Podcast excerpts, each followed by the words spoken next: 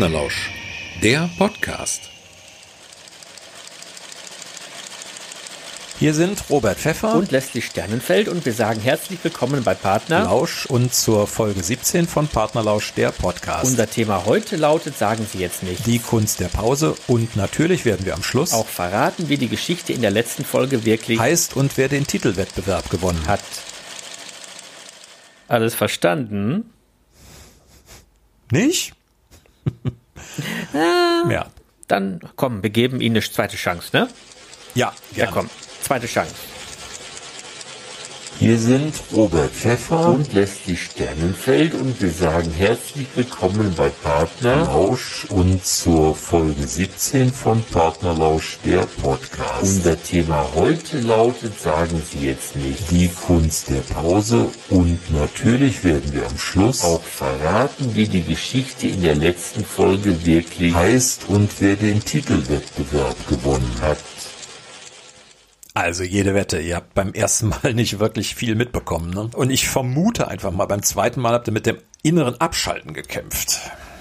Denn, Würde ich auch so machen. Ja, ja, das wäre uns genauso gegangen. Ne? Genau. Denn wir haben hier eines nicht beherrscht.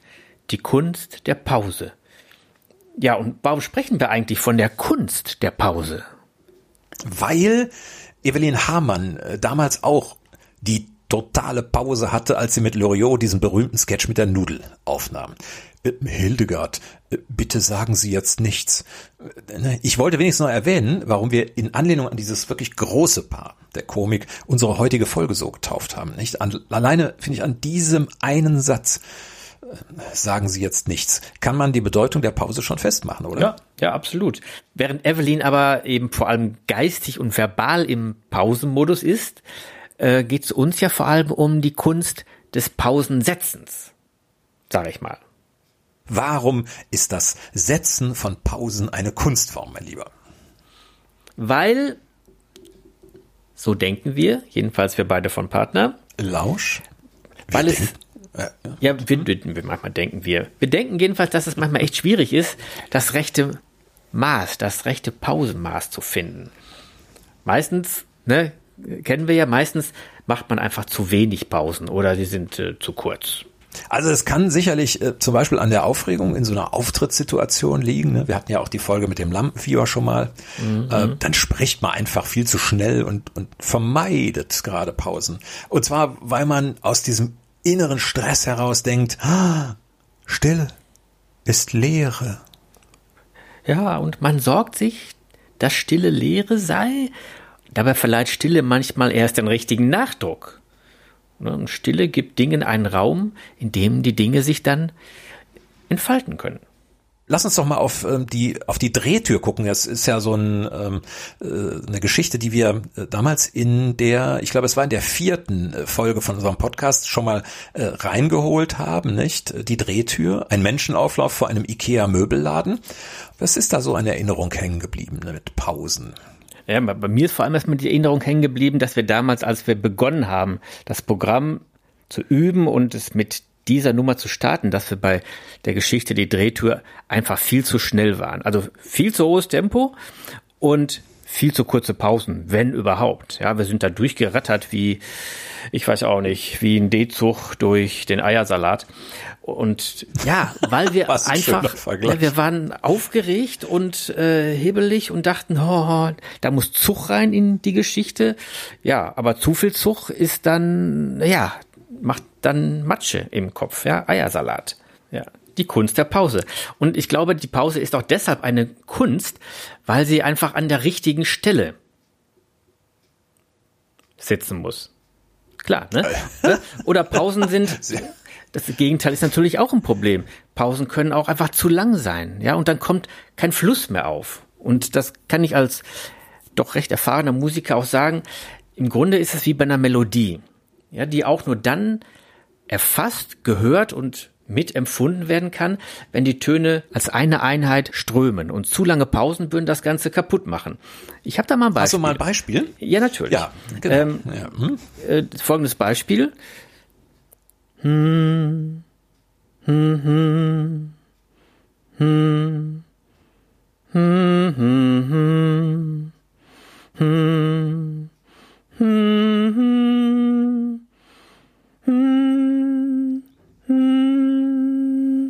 Schläfst du schon? Und vor allem hast du das Lied erkannt?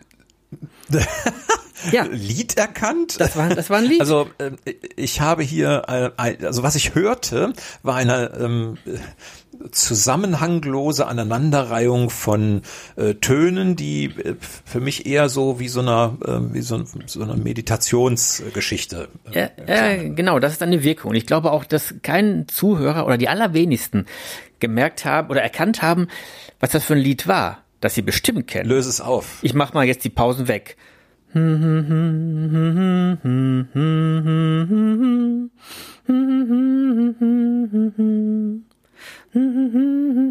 Speaking words of wisdom.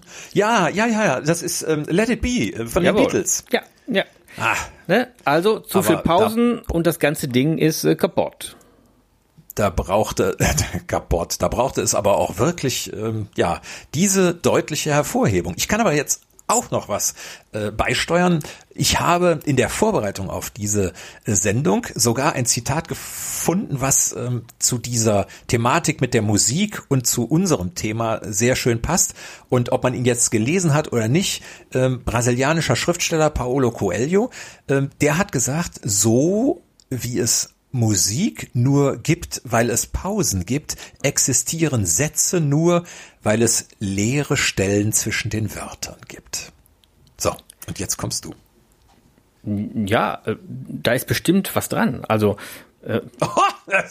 ja, ich möchte es ein bisschen Der differenzieren. Mann ist also, Nobelpreisträger. ja, äh, gut, ich äh, kann man drüber. Ist er dann nicht weise?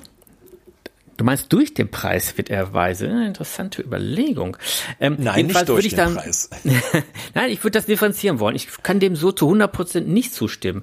Also zum einen, zum ersten Mal, natürlich ist es richtig, dass Pausen für Musik wichtig sind. Ja, die, strukturieren und geben Melodien, Abschnitten, Sätzen erstmal eine richtige Form. Aber es gibt auch gute Musik ohne Pause. Ähm, Beispiel zum Beispiel, Beispiel zum Beispiel, Giorgio Ligeti Continuum ist ein Stück für Cembalo, das von vorne bis hinten strömt, ohne eine einzige Pause. Über Metamorphosen verändert sich die, äh, die, die Figur, die zu hören ist, ein metamorphorischer Strom vom Anfang bis zu Ende, ohne eine einzige Pause. Also es geht auch schon ohne Pausen in der Musik. Aber nicht jede Musik ist pausenlos und wenn die Musik Pausen hat, dann haben sie da auch ihre Bedeutung und soweit kann ich da natürlich zustimmen. Aber lange Pausen. Meine Damen und Herren, Sie hörten das Telekolleg Musik ähm, aus dem Jahr 1979 und es äh, sprach 79, da war ich noch gar nicht auf der Welt. Außerdem habe ich mich zurückgehalten. Ich hätte noch viel mehr erzählen. Ja, ha, ha, ha, ha. Aber lange Pausen. Ich mag es übrigens auch beim Vorlesen. Mag ich zu lange Pausen nicht. Natürlich, klar, eine lange, natürlich ist eine Funktion von Pause, ne, bedeutendes hervorzuheben und, ähm, aber ich mag es überhaupt nicht, wenn jemand seinen Vortrag so künstlich mit Bedeutung auflädt. Ja, also, ja. dann, ja, dann fühle ich mich so als Zuschauer, äh, Zuhörer übergebügelt. Ja, ähm, merkt ihr, wie wichtig ich bin?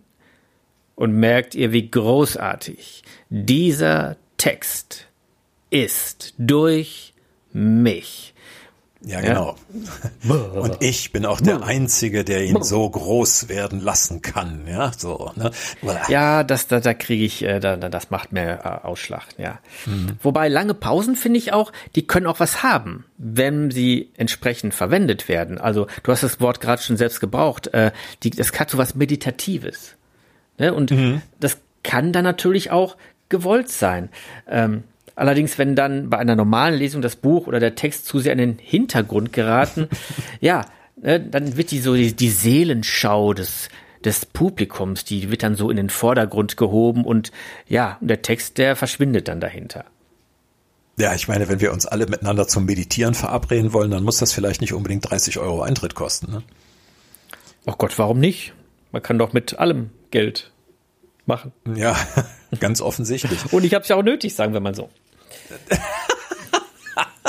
Gut, dann äh, probieren wir jetzt mal. Ähm, du hast doch bestimmt irgendwo eine meditative Musik, ja? Äh, Ja. Und äh, dann, dann äh, leg die doch bitte mal auf ähm, und wir versuchen mal mit unserer Begrüßung äh, nochmal ein Beispiel dafür anzubieten, äh, wie man diese Pausen auch äh, einschläfernd gestalten kann. Herzlich willkommen. zur Folge 17 von Partnerlausch, der Podcast. Unser Thema heute lautet, sagen Sie jetzt. Nichts. Die Kunst der Pause. Und natürlich werden wir am Schluss auch verraten, wer den Titelwettbewerb gewonnen hat.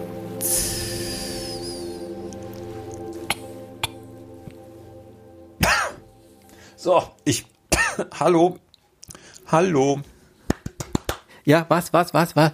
Das, Professor, Witten. Professor Hastig. Ja, ja, Ja. ja. Witten bitte kommen. Frosch. Das war jetzt das, ähm, das meditative Beispiel. Und wir haben jetzt, äh, wir, wir wissen, dass Pausen Spannung erzeugen sollen. Soweit. Und Erwartung. Aber es ist eben die Kunst, damit nicht zu übertreiben. Und, und wir könnten auch erwähnen, dass Pausen beim Vortragen äh, Sinnabschnitte voneinander trennen. Oh ja. Also zum Beispiel ist es wichtig, Abschnitte, Sinnabschnitte erkennbar durch Pausen voneinander abzuteilen, wenn mehrfach wörtliche Rede aufeinander folgt. Ja, und man die Figuren auseinanderhalten muss. Uns muss man ja auch auseinanderhalten können. Wobei deine und meine Figur, finde ich, kann man sehr leicht auseinanderhalten. Ja, wir haben da sowas von, von, von Ernie und Bert, allerdings eher optisch. Und ja, es ist, wie es dann doch ist. Und wir haben da auch mal ein Beispiel rausgesucht. Jörg Thaddeus, rette mich ein bisschen und wir demonstrieren anhand dieses Beispiels jetzt das sozusagen das pausenlose Pausenlose. Ähm, äh, äh, unterhalten sich äh, zwei Menschen äh, in diesem Ausschnitt und so hört sich das an, wenn eine Person das liest. Und keine Pausen macht. Ist das Toilettenpapier bei euch eigentlich spitz gefaltet? Wie bitte? Na, ob in eurem Zimmer der Anfang der Toilettenrolle so eine gefaltete Spitze bekommt. Du musst wissen, ich mache die Zimmer eigentlich nicht mehr sauber, aber ich gehe davon aus, dass wir eine gefaltete Ecke haben. Wenn dich das beruhigt, klar, doofe Frage, sorry. Eigentlich wollte ich auch wissen, ob du vielleicht Lust hast, dich zum Essen einladen zu lassen. Hm, ja, hört sich aber ein bisschen nach, hm, nein, eigentlich nicht an. Doch, doch. Ich muss nur gerade mal meine Termine durchgehen und ich denke über etwas nach. Etwas heißt Lars, ist seit sieben Jahren ihr fester Freund und sie hat ihm versprochen, mehr Zeit mit ihm zu verbringen. Das ist erschütternd. Möchtest du einen Tee? Das- Möchtest du dir die Ohren ausspülen? Kann man das mit Tee? Egal. Äh, Du kannst dir ich alles ins Ohr beides. kippen, ist nur die Frage, was dann. Du wolltest sagen, was dabei herauskommt. Äh, Ja, aber ich ich- scheue mich davor zu formulieren. Ich wollte durch die könnte. Kunst der Pause das dem Ohr des Zuhörers überlassen, wie er den Satz vervollständigt. Ein großer Spaß. Und so würden wir auf der Bühne nie unser Programm vortragen. Das Nie, nie. absolut das, nie. Nie. Selbst in den ersten Proben haben wir nie zu schnell oder gesprochen oder mit zu wenig Pausen.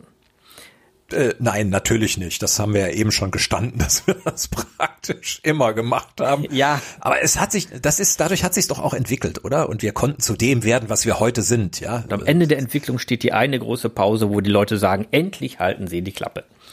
So. Nein, aber wir haben tatsächlich, das äh, kann ich ja noch mal so aus dem Nähkästchen verraten, wir haben über die schon erwähnte Geschichte, die, die Drehtür, äh, haben wir oben handschriftlich, äh, weil ich Ja, habe ich da drüber ja, ja, ja, ja. äh, gemalt, habe ich oben drüber richtig fett geschrieben, langsam ist und dann in Großbuchstaben schön. Ja. Und dann habe ich noch ein Smiley dahinter gemalt, Ja. damit wir uns quasi am Anfang direkt erinnern, dass langsam schön ist. Ja, das ist unser Mantra quasi für den weiteren Verlauf des Abends. Und über der ersten Geschichte, da sehen wir es auch sofort zu Beginn und beachten es dann oder nicht. Aber Mich doch, erinnert das übrigens bis schon. heute Ja, mich erinnert das übrigens bis heute an eine Sache, die im Sport äh, vorkommt, und zwar in einem Sektor, den ich sonst nicht so verfolge, aber da habe ich es kurioserweise mal mitbekommen, und zwar aus dem Reitsport, Pferdesport. Und äh, hast du eine Idee, worauf ich anspiele? Dressurreiten? Ja, auch, aber es ist etwas, was in allen äh, Reitdisziplinen vorkommt. Die Peitsche? Nein, es ist das Rückwärtsgehen lassen des Pferdes. Ich habe das mal irgendwann äh, mitbekommen, dass ein Reporter das gesagt hat, warum die Reiter das machen. Ähm, ist egal, ob sie über einen Springparcours gehen oder in der Dressur oder was auch immer. Ähm, die Reiter halten ihr Pferd äh, vor dem tatsächlichen Live-Auftritt sozusagen, halten die die an, ein paar Schritte rückwärts zu gehen. Und äh, das ist etwas, was das Pferd von sich aus nie tun würde. Und ähm, dadurch ist es aber assoziiert mit äh, hoher Konzentration, hoher Anspannung und es ist sozusagen eine Maßnahme, die dazu führt, dass das Pferd merkt, ah, jetzt muss ich besonders aufmerksam sein. Stimmt, jetzt wo du also, sagst, dann sagt doch der Reporter auch immer, Dr. Rainer Klimke und Ahlerich sammeln sich. Zum Beispiel, genau, richtig. Pferd und Reiter sammeln so sieht sich. Das, so sieht das aus, wenn Aber sie springen die dann auch rückwärts über die Hürden, dann über die Hindernisse? Das hingegen habe ich noch nie gesehen. Würde ich gerne mal sehen, muss ich sagen. Absolut. Und was wäre der Wassergraben für ein Spaß, nicht wahr? So, aber wir schweifen ab.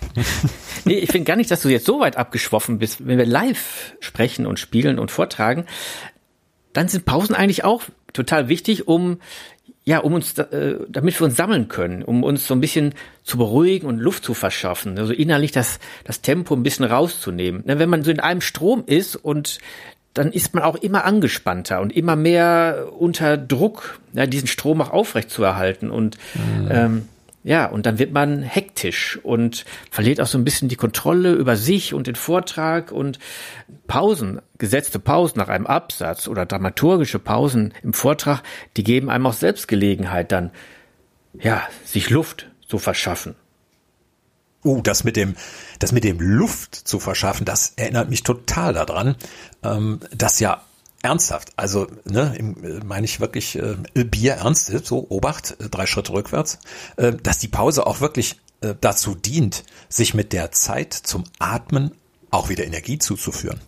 Ah, der Sauerstoff doppelt. ist das, was uns, äh, genau, es hat eine doppelte Bedeutung. Also ich verschaffe mir zeitlich ein bisschen Luft, aber ich verschaffe mir auch körperlich Luft. Also in dieser Zeit, in dieser ähm, Formulierung steckt eine doppelte Bedeutung. Und das, das merkt man wirklich, ja, wenn ich zwischendurch zwischen zwei Absätzen mal eine Pause mache, da reichen ja drei Sekunden, aber da einmal innerlich auszuatmen, also auch körperlich auszuatmen, wieder einzuatmen und neu anzusetzen, das ist schon wie so ein kleiner Reset und danach bist du wieder mit äh, besserer Spannung und innerer Entspannung dabei. Also das darf man nicht unterschätzen. Und Du kannst ähm, ja auch den Kontakt zum Publikum äh, kannst du pflegen dann, ne? So, die Leute bleiben ja, aufmerksamer. Ja, ja, ja, ja. Die, die Leute haben in der, in der Pause auch Luft selber einmal. Das gehört zu verarbeiten, aber ähm, du hast auch Gelegenheit in der Pause mit dem Publikum so Kontakt aufzunehmen. Ja, du kannst die die angucken und mimisch aufs Publikum einzugehen und äh, dazu brauchst braucht's eine Pause.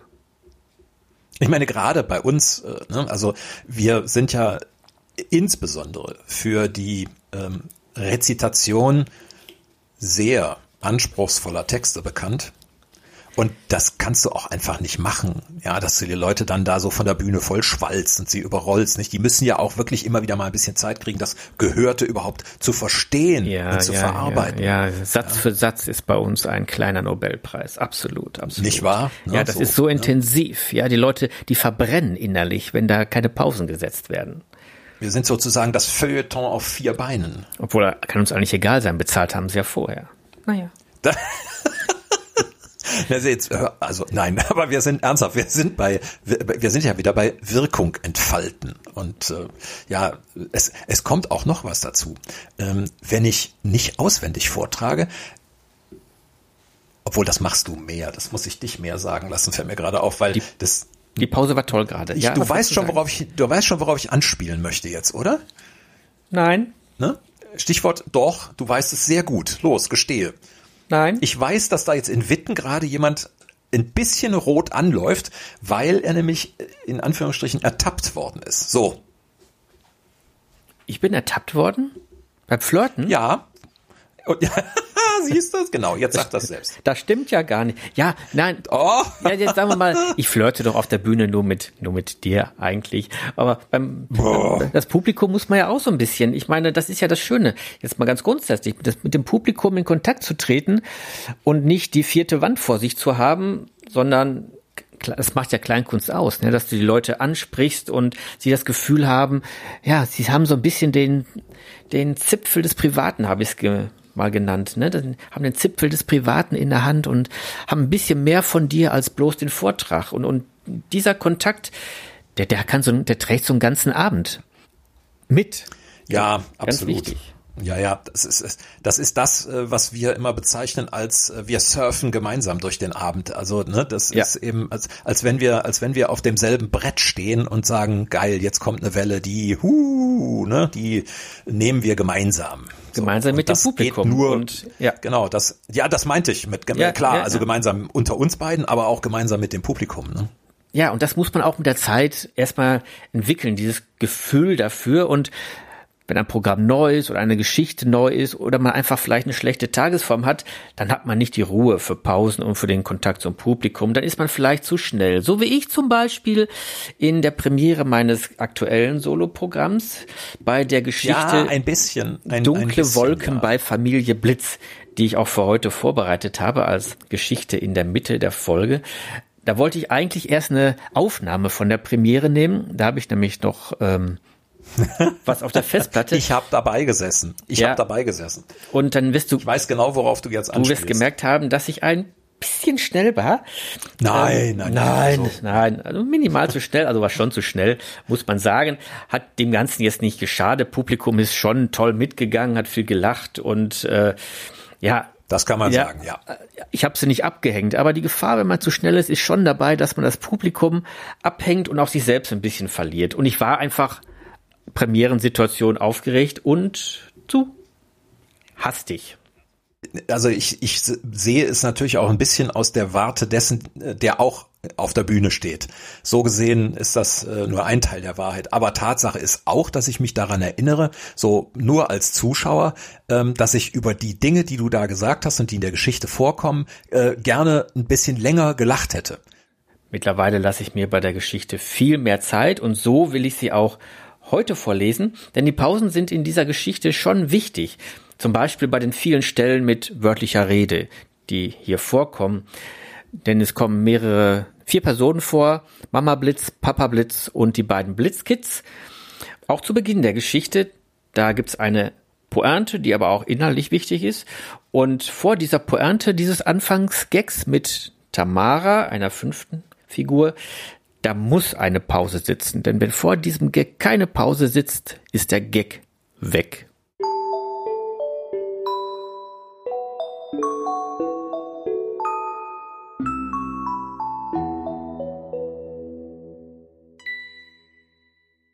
Das Problem mit dem Wetter ist, es ist da. Es ist da, obwohl niemand Ahnung davon hat. Ja, das ist wie mit Synchronschwimmen. Es ist da, aber man fragt sich, warum? Wie geht das? Und muss das überhaupt sein? Und mit dem Wetter kennt sich niemand wirklich aus. Und deshalb gibt es als Überlebenshilfe viele kleine Wetterweisheiten, die wir alle kennen. Meine Nichte Tamara hat zum Beispiel immer gesagt, bei Gewitter kann im Auto nichts passieren. Jetzt ist sie schwanger. Man sieht also, bei Gewitter kann es im Auto schon gefährlich werden. Man kann zwar nicht vom Blitz getroffen, aber zum Beispiel blitzartig schwanger werden. Ich habe mich dann gefragt, wie ist es mit anderen Wetterweisheiten? Eichen sollst du weichen, Buchen sollst du suchen. Stimmt das denn wenigstens? Um dem auf den Grund zu gehen, müssen wir, glaube ich, einmal den Moment überprüfen, in dem sich ein Blitz für einen bestimmten Einschlagsort entscheidet. Und diese Entscheidung wird im Himmel getroffen, im Blitzbau, in dem Mama Blitz und Papa Blitz und die Blitzkids am Küchenblitztisch zusammensitzen. Dunkle Wolken bei Familie Blitz. Guck mal, was ich kann, ruft der kleine Adam Charles, genannt AC, über den Tisch und lässt einen Mini-Blitz auf das Nasenpiercing von Mama Blitz zucken. Nicht in die Augen! Rufen die Blitzeltern synchron und AC senkt beschämt den Blitzblick und britzelt verlegen ein Zickzackmuster auf den Fußboden. Und guck mal, was ich erst kann, erwidert seine große Schwester Deborah Camilla, genannt DC, und schleudert einen ordentlichen Blitz gegen die Blitzbirne von Papa Blitz. Nicht in die Augen! donnern die Eltern über den Tisch und DC mault, nie darf ich was. Heute zeige ich euch, AC und DC, erhebt Papa Blitz mächtig die Stimme, wie ich in eine Eiche einschlage. Es ist jetzt an der Zeit, dass ihr das auch mal lernt. Kann Mama auch in Eichen einschlagen? fragt AC. Natürlich, erwidert Papa Blitz, aber heute macht sie Wiener Blitzel. Hm, lecker, rufen die Blitzkids mit Pomblitz und kleine Speichelblitze zucken aus ihren Mundwinkeln Richtung Mama Blitz. Nicht in die Augen! rufen Mama und Papa in elterlicher Sorge. So, und jetzt kommt mal rüber zum Wolkenloch. Seht ihr die Eiche da unten? Hm? In die schlage ich jetzt ein. Oh, Papa ist so stark, sagt AC leise zu seiner halblaut vor sich hin pubertierenden Schwester. Puff, antwortet sie gelangweilt. Äh, zuerst muss ich meinen Blitzdruck voll hochbuschen und all meine Energie in mein Blitzorgan laden, sagt Papa Blitz und sein Gesicht beginnt besonders rot zu leuchten. Das kann ich auch, sagt der kleine AC und drückt so kräftig er kann. Doch sein Gesicht wird nur altrosa und ihm entfährt lediglich ein kleiner Blitzfurz, der ein Wetterleuchten über dem Saarland nach sich zieht. Mir doch egal, zischt DC gelangweilt. Papa, kann ich jetzt Blitzer sucht Frau gucken? Nein, seht zu und lernt. Papa Blitzens Gesicht wird noch röter. Er beginnt noch mehr zu surren und zu britzeln, und mit einem lauten Kraftschrei stößt er sich vom zehn Meter Brett am Rande des Wolkenlochs ab, schießt nach unten, schlägt einen Salto und dann elegant in der zuvor ausgesuchten Eiche ein. Paff! Boah, ich will auch mal so stark werden wie Papa, sagt AC und blickt hoffnungsvoll an sich herunter und auf sein kleines Blitzgerät. Pff, sagt seine große Schwester. Du Mama, fragt der kleine AC, sind wir Blitze schon immer in Eichen eingeschlagen? Nein, mein Sohn, früher gab es zwei Blitzlager, die Eicheneinschläger und die Buchenbollerer. Alle schlugen fröhlich in ihre Lieblingsbäume ein, bis eines Tages ein großer Streit ausbrach und die Eicheneinschläger die Buchenbollerer besiegten. Das war der Blitzkrieg. Mann, was bin ich sauer! ruft Papa Blitz und betritt wieder den Blitzbau. Ich wurde geblitzt! Dann warst du wohl wieder zu schnell, stellt Mama Blitz gescheit fest. Pff, sagt Papa Blitz. Hm. So, und jetzt ihr. DC, du bist am ältesten. Schlag da unten in die Eiche ein. Du musst auch nicht auf das 10-Meter-Brett. Es reicht auch ein Startblock oder der Wolkenrand. Ich will aber Fernsehen gucken oder Schminktipps bei YouTube. Das hatten wir früher auch nicht. Es gab nur drei Programme im Fernsehen bei uns zu Hause und bei Gewitter nur zwei. Also nur zwei. Und jetzt wird eingeschlagen und nachher gibt's Wiener Blitzel. Menno. Na, nun sei mal blitzartig. So, stell dich ganz nah an den Wolkenrand, Blitzdruck voll hochpushen, Energie in das Blitzorgan laden und dann. Deborah Camilla steht am Wolkenrand, blickt nach unten auf die Eiche und spürt in ihrem Nacken die erwartungsvoll blitzenden Blicke ihrer Mutter, des popelnden Bruders und ihres Vaters, der in den nächsten drei Monaten wieder mit dem Fahrrad auf der Arbeit einschlagen darf. Sie spürt, wie die Pubertät aus ihrer Pubertätsdrüse herausfließt, ihren erblühenden Blitzkörper durchströmt und ihre Pickel besonders rot zu leuchten beginnen. Und das ist zu viel für Deborah Camilla und sie beschließt, zu rebellieren. Sie konzentriert sich bis zum Anschlag. Sie lässt ihren Blitzdruck in nie gekannte Höhen schnellen, lädt all ihre Energie in ihr junges Blitzorgan, nimmt allen Mut zusammen, hält sich die Blitznase zu, springt ab und paff! schlägt sie unten auf der Erde in die Buche ein. Nicht in die Buche! rufen Mama Blitz und Papa Blitz noch entsetzt, doch es ist zu spät. Und unten auf der Erde hockt DC, erschöpft in der von ihr zertrümmerten Buche, lächelt grimmig und beobachtet eine junge Frau mit versenkten Haaren, es ist Tamara, die mit ihrem ebenfalls unbekleideten Fummelfreund von der Buche Richtung Auto flüchtet.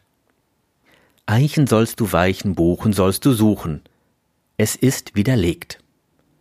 Denn auch wenn der Blitz Tamara vor einer Empfängnis unter der Buche bewahrt hat, wer blitzgescheit ist, meidet auch Buchen bei Gewitter und spielt lieber eine Partie Blitzschach im Haus oder im Auto. Denn er weiß, die Pubertät ist auch bei Familie Blitz eine gefährliche Zeit. Und wenn es doch mal ernst wird, hinhocken und die Beine geschlossen halten. Das mindert die Gefahr sowohl vom Blitzschlag als auch von Schwangerschaft.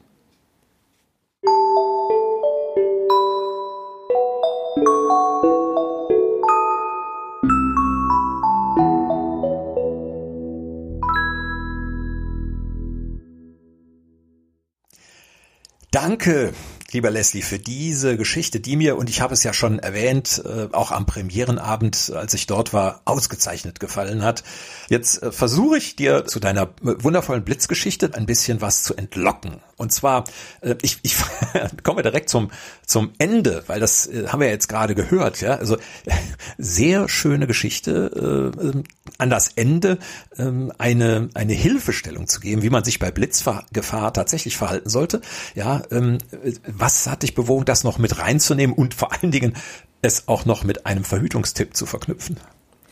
Ja, der Verhütungstipp bezieht sich ja auf die kleine Einleitung zur Geschichte, auf Tamara, die ja das mit dem im Auto ist man sicher etwas falsch verstanden hatte. Deswegen nehme ich das da wieder auf und es kommt als Überraschung am Schluss dann als äh, nochmal sehr schön und erzeugt einen schönen Schlusslacher. Äh, ich wollte gerade sagen, ist ja auch ein geschlossener Kreis dann, ne? Ja, genau, genau. Aber dass ich das Hinhocken, Beine geschlossen halten bei Gewitter, das ist schon ein, wirklich ein richtiger Tipp. In meinem Programm geht es ja ums, weiß um, das. Hm. ums, ums Wetter. Ne, das liegt alles am Wetterbein Sonnenschein, heißt das. Und ich räume als ein Unterthema auch mit so ein paar falschen Wettergewissheiten auf. Ne, so ein bisschen kleine Selbsterkenntnis dabei. Zum Beispiel, es gab viel mhm. weniger weiße Weihnachten, als man so denkt. Da lasse ich das Publikum auch erstmal tippen, wie oft es in ihrer Stadt weiße Weihnachten gab. Und das ist immer viel weniger, als man eigentlich dachte. Ja, ja, ja. Ähm, und hinzu kommt eben auch hier dieses Ding mit Eichen, sollst du weichen, buchen, sollst du suchen bei Gewitter. Mm, mm. Ist natürlich ja, ja. völliger Quatsch, weil so ein Blitz weiß ja aus mehreren Kilometern Höhe, da macht er nicht erst eine Analyse der, äh, des Baumbestandes da unten, sondern der geht da einfach runter. Ne?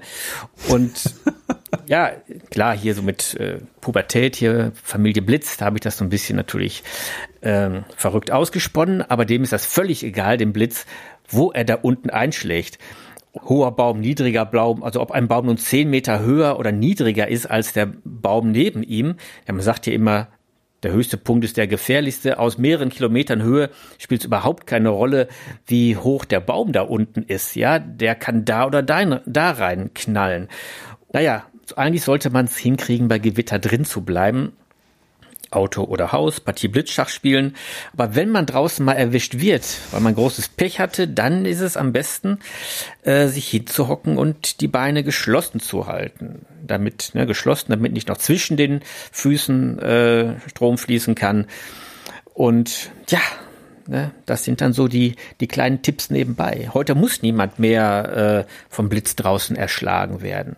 Immer ganz, finde ich ganz schlimm. Ich bin ja ein großer Sportfan, dass immer noch äh, Spieler auf dem Fußballplatz, auch Jugendmannschaften, äh, vom Blitz getroffen werden. Es reicht ja, wenn da irgendwo auf dem Platz, auf dem nassen Platz einschlägt, oh, ich rede mich gerade hier völlig off-topic in Rage. Nein, dann, nein, ne, dann nein, werden die, gut. dann kriegen die alle herrlich Strom mit. Das muss, das darf nicht mehr passieren. Das Gewitter sind kurzfristig vorherzusagen, sehr kurzfristig allerdings nur, aber das ist möglich und äh, da kümmern sich zu wenig Leute drum, dass das nicht mehr passiert. Äh, du, äh, ich äh, ich lasse mich jetzt auch wieder einfangen. Vielleicht schneiden wir das auch alles raus.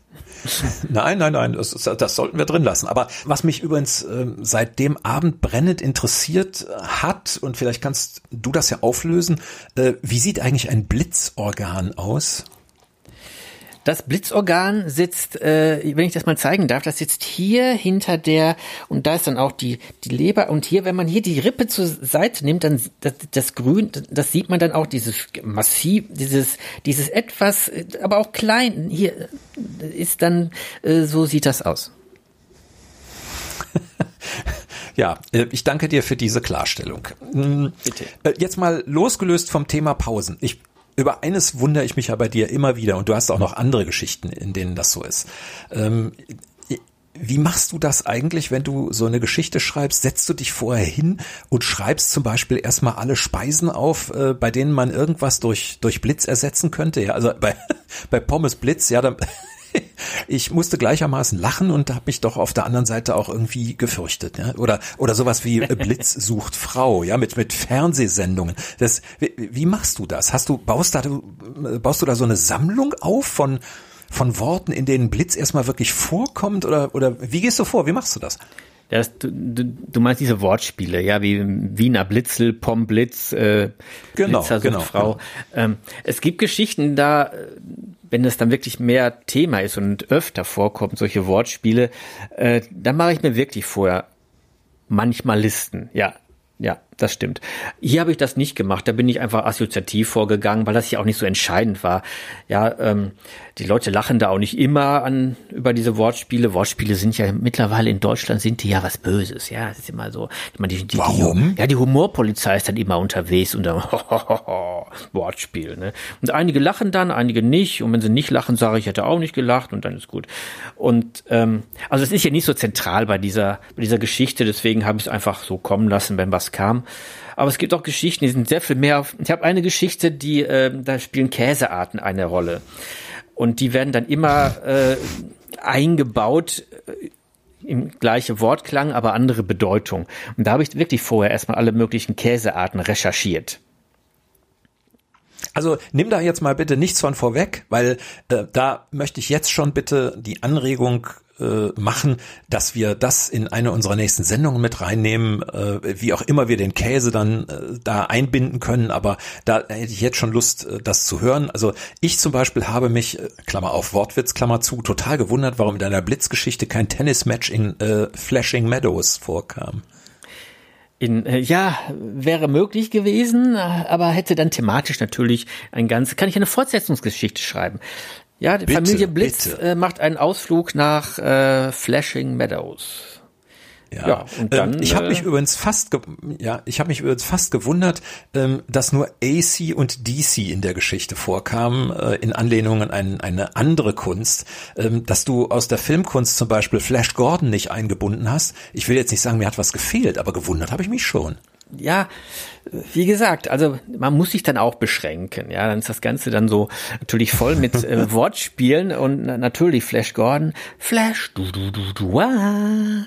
ähm, kann man, äh, hätte natürlich auch gepasst, hätte auch ein King Gordon nennen können, dann wäre es, oder hier der Cousin Flash Gordon kommt herein, aber der ergab sich eben von der Handlung her jetzt nicht so. Und die Geschwister mhm. AC und DC fand ich dann, auch weil die Verbindung dann so zwischen den beiden da ist, äh, fand ich dann, habe ich dann mich dafür entschieden. Und das ACDC hat am Ende des Jahres ein großartiges Album herausgebracht. Ich möchte das hier nun mal ganz, äh, ohne dass ich Geld dafür bekomme, erwähnen neue Album mhm. von AC.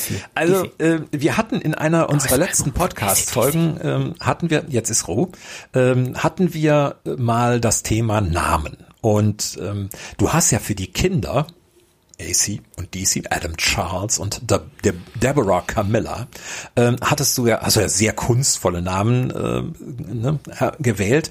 Und dagegen äh, kommt Papa Blitz und Mama Blitz, äh, ja, also ne, sehr bescheiden. Also äh, äh, wieso das? Wieso haben die ähm, nicht auch irgendwie kunstvollere Namen? Wäre mir zu viel geworden. Ähm, ich wollte es, äh, ich wollte es auch nicht übertreiben. Ja, ich, es, äh, man kann so eine Geschichte natürlich voll anlegen auf Wortspielereien kann auch sehr witzig sein, habe ich, wie gesagt, auch schon welche geschrieben. Da hat man auch sehr viel Spaß dann am, am Tüfteln und aber dann kommst du auch sehr vom Inhalt weg oder der Inhalt kommt erst gar nicht in den Vordergrund. Und ich wollte eben hier diese Wetter-Blitz-Thematik über diese Handlung aufnehmen. Und ich wollte es jetzt nicht übertreiben mit äh, dieser, ich wollte es nicht übertakten, ja, mit, ähm, mit Wortspielereien bei allen Namen. Und außerdem habe ich das Gefühl gehabt, Mama Blitz und Papa Blitz, das klingt auch so ein bisschen nach so einer Kinder, so einer Bilderbuchgeschichte. Und, äh, das stimmt. Und äh, das hat mir ganz gut gefallen. Und deswegen habe ich die nicht noch extra benannt. Es hat so ein bisschen, es betont den, den Familiencharakter. Ja, die Eltern sprechen die Kinder in der Regel nicht mit Vornamen an. Und da war es mir wichtiger, Kinder haben ihre Vornamen und Mama und Papa sind auch Mama und Papa. In der Tat ähm, rückt es das Ganze so in Nähe ähm, Familiengeschichte gleichwohl im äh, drittletzten Absatz, wenn dann da vom unbekleideten Kopulationspartner die Rede ist, äh, dann ist das irgendwie auch wieder nicht unbedingt die Familiengeschichte. Aber lassen wir das mal Nein, so stehen. Das, ich das möchte, ist völlig, da kann ich kurz auf eingehen. Das ist natürlich völlig bitte. richtig. Diese Geschichte hat aber diesen Rahmen und der Rahmen ist irdisch. Ja, das Irdische ist mit Tamara verbunden. Und äh, zu Beginn wird von Tamara erzählt und dann wechselt die Perspektive und wir gucken uns an, wie entscheidet sich ein Blitz, wo er einschlagen soll. Und dann wird beschrieben, wie der Entscheidungsprozess mit Deborah Camillas Pubertät vor sich geht. Wenn dann aber Deborah Camilla auf die Erde geblitzt ist und die Erzählung auf der Erde weitergeht, dann ist die Perspektive auch wieder weg vom Himmel und dieser Mama Blitz und Papa Blitz im Blitzbau Perspektive. Und dann ist es wieder ganz irdisch und dann kann ich auch wieder ein bisschen anders erzählen und deswegen, ähm, ähm, ich glaube, ich sage ihr ebenfalls unbekleideter Fummelfreund, sage ich da. Und das kann ich dann machen, weil ich aus dem Blitzbau im Himmel in dem Moment auch schon wieder raus bin. Ich habe aber, bevor wir jetzt gleich zur Auflösung äh, der Titelwettbewerbsgeschichte kommen von der letzten Sendung, äh, habe ich aber noch, ja, dürfen wir nicht vergessen. Ja, äh, habe ich aber noch eine Frage und zwar äh, die auch in voller Anlehnung an unser heutiges Thema Pausen in Geschichten und zwar äh, in deiner Blitzgeschichte, wo an welchen Stellen, an welcher Stelle waren dir Pausen in dieser Geschichte sehr wichtig und warum? Ähm, ja, ich gehe mal gerade hier so durch.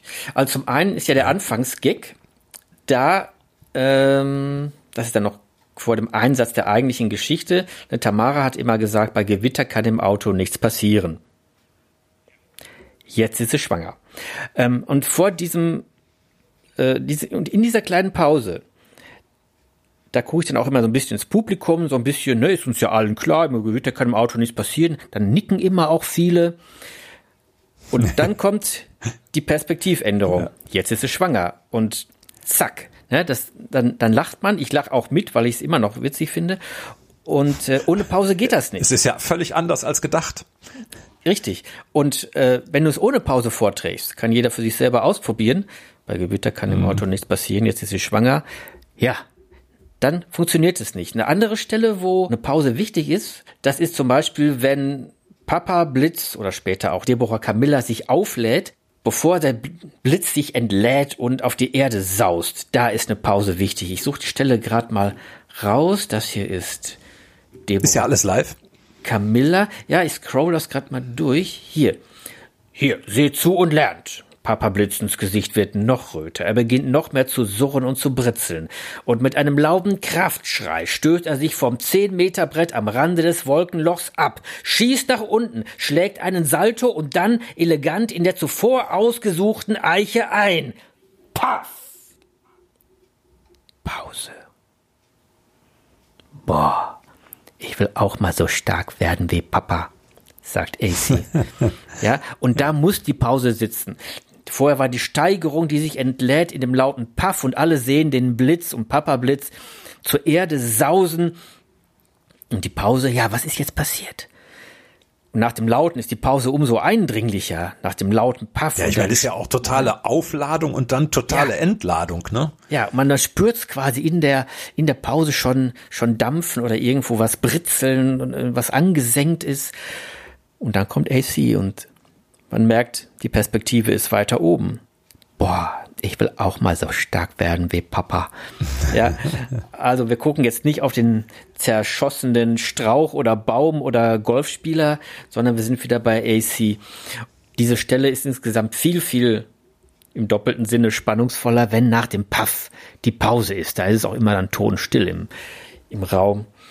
Und äh, umso schöner setzt da dann der Spunzler mit AC wieder ein. Das war jetzt noch so eine weitere mhm. Beispielstelle, wo Pausen wichtig sind. Sonst auch natürlich auch immer, wenn wörtliche Rede äh, direkt aufeinander stößt. Aber da müsste ich jetzt wieder fast alles vorlesen. Ja, dann äh, mach das doch und äh, ich kümmere mich derweil, äh, also das kann man kann man ja dann problemlos im Hintergrund ein bisschen laufen lassen. Ja, mit anderen äh, Worten, mach das doch, derweil, ich muss ja nicht zuhören, alles klar. Hm. kann vielleicht noch ergänzen bei, bei dieser gerade gehörten Geschichte, die heißt jetzt Dunkle Wolken bei Familie Blitz. Die hatte bisher noch gar keinen Titel, weil ich sie äh, immer live vorgetragen habe und da auch keinen so Ernsthaft? Die hatte noch gar keinen? Nee, die hatte gar keinen. Die hatte nur so einen Arbeitstitel, äh, Familie Blitz. Nicht so prall, ne? aber es war ein Arbeitstitel und weil auf der Bühne diese Geschichte ja diese kleine Einleitung hat, die ich jetzt auch mit vorgetragen habe, war der Titel da auch gar nicht so entscheidend. Und da habe ich mich jetzt im, entschieden für dunkle Wolken bei Familie Blitz, ne? Dunkle Wolken, Gewitterwolken, Blitz. Kleines Wortspiel. Aber es passt ja auch zum Inhalt, denn die haben ja durchaus ein bisschen Zoff. Ja. Das nur noch mal zum Titel dieser Geschichte. Kommen wir nun zum, ja, ich würde mal sagen, zum Höhepunkt unserer heutigen Folge, unseres auditiven Erscheinens heute. Wer hat eigentlich den Wettbewerb gewonnen? Vom letzten Mal. Ja, genau. Äh, wir haben in der äh, letzten Folge, in der Folge 16, haben wir offen gelassen, wie die Geschichte äh, heißt, also welchen Originaltitel sie hat. Und wir hatten euch gebeten, in einem kleinen Wettbewerb einen Titel vorzuschlagen. Siggi Wagner und seine Anemie. Und äh, kurz zur Erinnerung, es war die Geschichte, die in Bochum-Dahlhausen in einer Kneipe spielt und in der eine Voodoo-Puppe eine zentrale Rolle spielt. Ja, das kann man wohl sagen. Und äh, ja, bevor wir das auflösen, möchten wir natürlich ganz äh, herzlichen Dank sagen für eure eingesandten Ideen und äh, die uns übrigens alle per E-Mail erreicht haben. Und äh, also wir sind begeistert gewesen von eurer Fantasie, von eurem Vermögen, aus dem Geist der Geschichte, einen passenden Titel zu formen. Das sind wir. Und bevor wir gleich einige eurer Einsendungen vorstellen, möchten wir aber erstmal natürlich den Sieger küren, also die Idee, die uns am besten gefallen hat. Ne?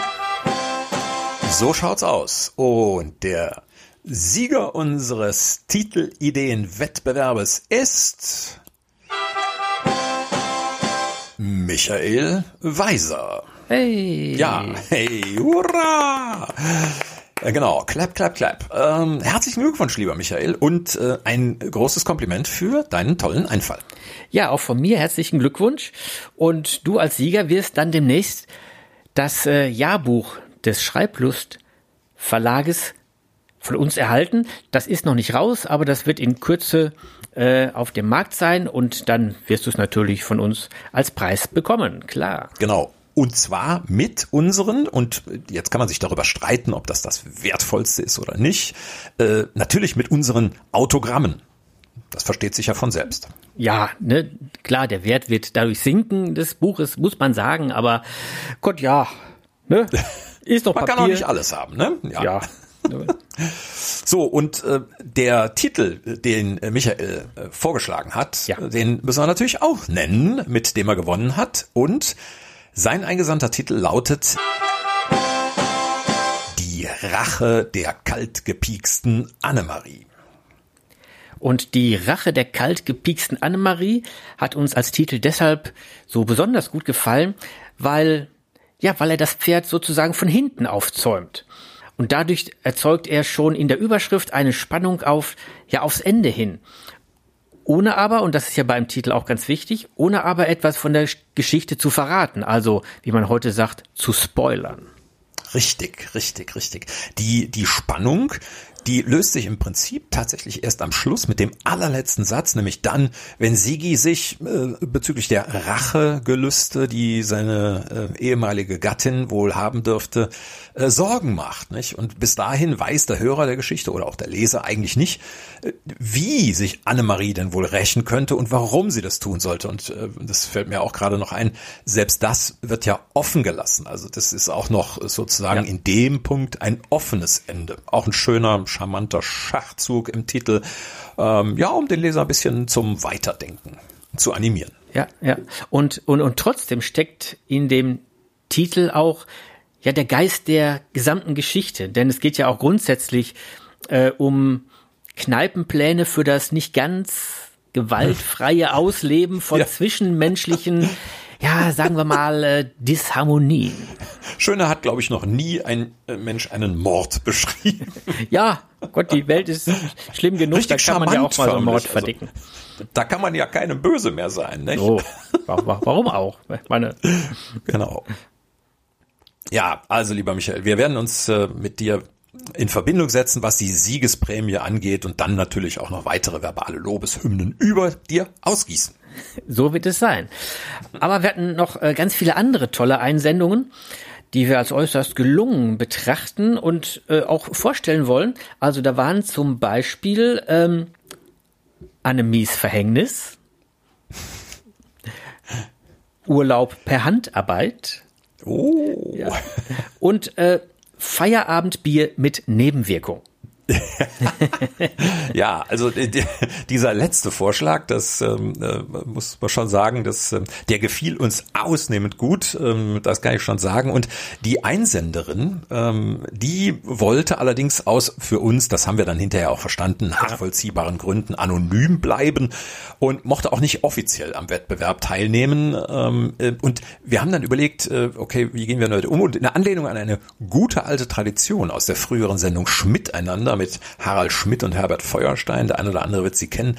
Ähm, die Sendung nennen wir die Einsenderin einfach Gabi aus Bad Salzdetfurt und ähm, liebe Gabi aus Bad Salzdetfurt, äh, liebe Gabi aus Bad Salzdetfurt, ein schwieriges Wort. Du wirst dich angesprochen fühlen, ähm, wenn du das hier hörst. Wir klatschen nochmal für das Feierabendbier mit Nebenwirkung. Düpp, düpp, düpp, düpp, miteinander. Wir erinnern uns. Ja. Auch von mir liebe Grüße, Grüße an Gabi aus Bad Salzdetfurt. Michael, der hat uns übrigens sogar einen zweiten Vorschlag eingereicht, also der war oh, ja. durchaus äh, produktiv. Äh, und äh, der andere Titelvorschlag war Der kalt pieksende Siggi und die Rache der Annemie. Auch ein sehr schöner Titel. Mhm, in der Tat. Und einer, der uns irgendwie erinnert hat an eine aktuelle Tendenz, die man durchaus äh, mittlerweile feststellen kann. Und zwar hin zu äh, langen humoristischen Titeln. Also als Beispiel sicherlich sehr populär, der Hundertjährige, der aus dem Fenster sprang und verschwand. Ja, also ne, etwas ähnlich Langes. Auch eine sehr schöne Idee. Und äh, ja, also vielen Dank. Hat Spaß gemacht, eure Ideen zu lesen und Vorschläge.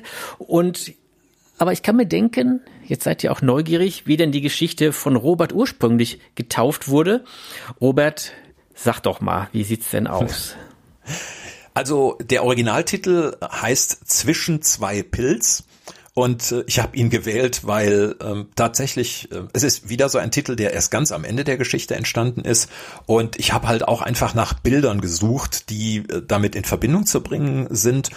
Und es ist halt so gewesen, äh, der Mord an der Annemarie ist ja im Prinzip nicht wirklich sein Ziel gewesen. Also die Idee, das zu tun, entsteht ja erst im Gespräch mit der Wirtin. Und dann war ich sehr schnell beim Ort, wo das passiert und da zwischen äh, zwei Bieren, zwischen denen im Prinzip diese Idee entstanden ist und so zwischen zwei Pilz.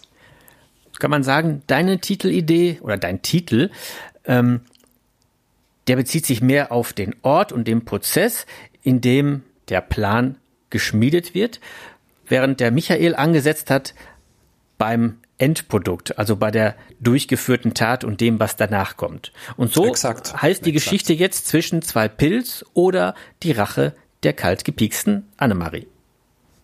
Ich werde sie natürlich umbenennen, das muss sein, das sehe ich auch ein. Ja, die können ja auch zwei Titel haben, also äh, Oder so. ne, ja. Es so. wäre nicht die erste Geschichte, die mit einem oder zwei Titel miteinander verbindet. Ja, da sind wir doch, sind wir doch entspannt. So, was kommt jetzt eigentlich? Wir müssen doch sagen, wie es Wir nächstes Mal weitergeht. ne? Wir haben alles, äh, alles, ja, also nicht mehr Verwirrung gestiftet als vorher, sage ich mal. Aber was, was will man auch mehr verlangen von uns?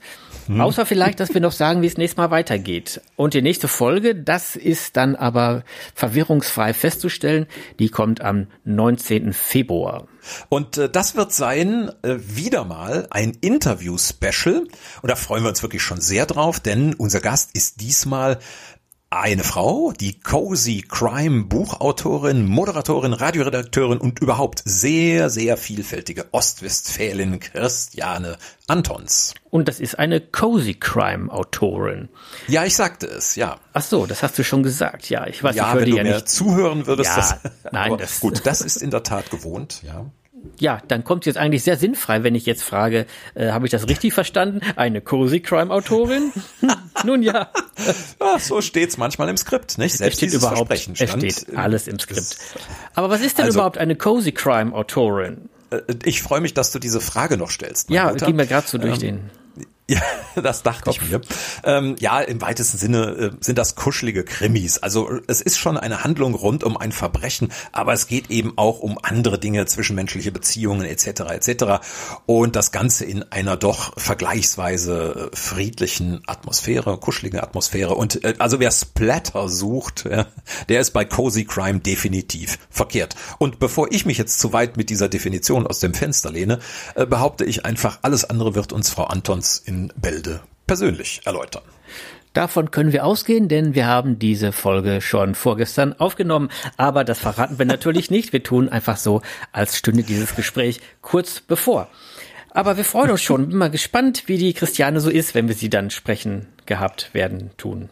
So, wenn ihr Fragen oder Anregungen habt, wie immer, könnt ihr uns wie gewohnt erreichen über die Internetseite, über Facebook, über den Podcast-Blog, wie auch immer. Ihr könnt uns auf der Straße auflauern, ist im Moment aber schwierig, weil wir wegen Corona eigentlich ziemlich viel drin bleiben. Und wir wünschen euch, dass ihr bald wieder sehr viel draußen sein könnt, dass ihr gesund bleibt und äh, euch draußen nicht zuzieht, dass ihr ganz tolle Impftermine für euch und eure Lieben bekommt.